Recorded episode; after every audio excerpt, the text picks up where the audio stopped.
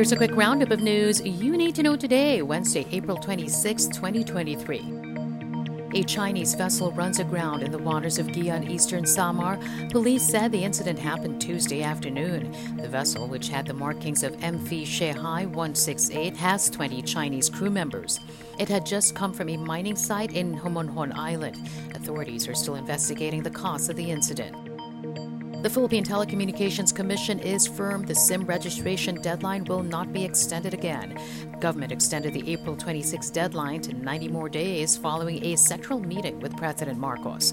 The I C T department warns those who will still fail to meet the extended deadline will have their cellular services cut off.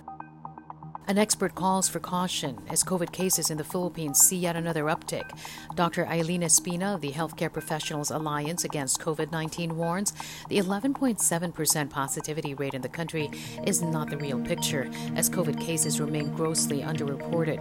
The COVID situation is deemed under control if the positivity rate is within the five percent threshold set by the World Health Organization.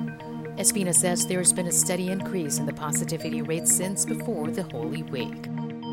And some three hundred Filipinos are being evacuated from Sudan. The Foreign Affairs Department said the Filipinos left Sudan Wednesday morning and are headed to Egypt. A U N envoy had said the U S brokered ceasefire in Sudan appears to be partially holding, but there are no signs the warring parties are ready to negotiate.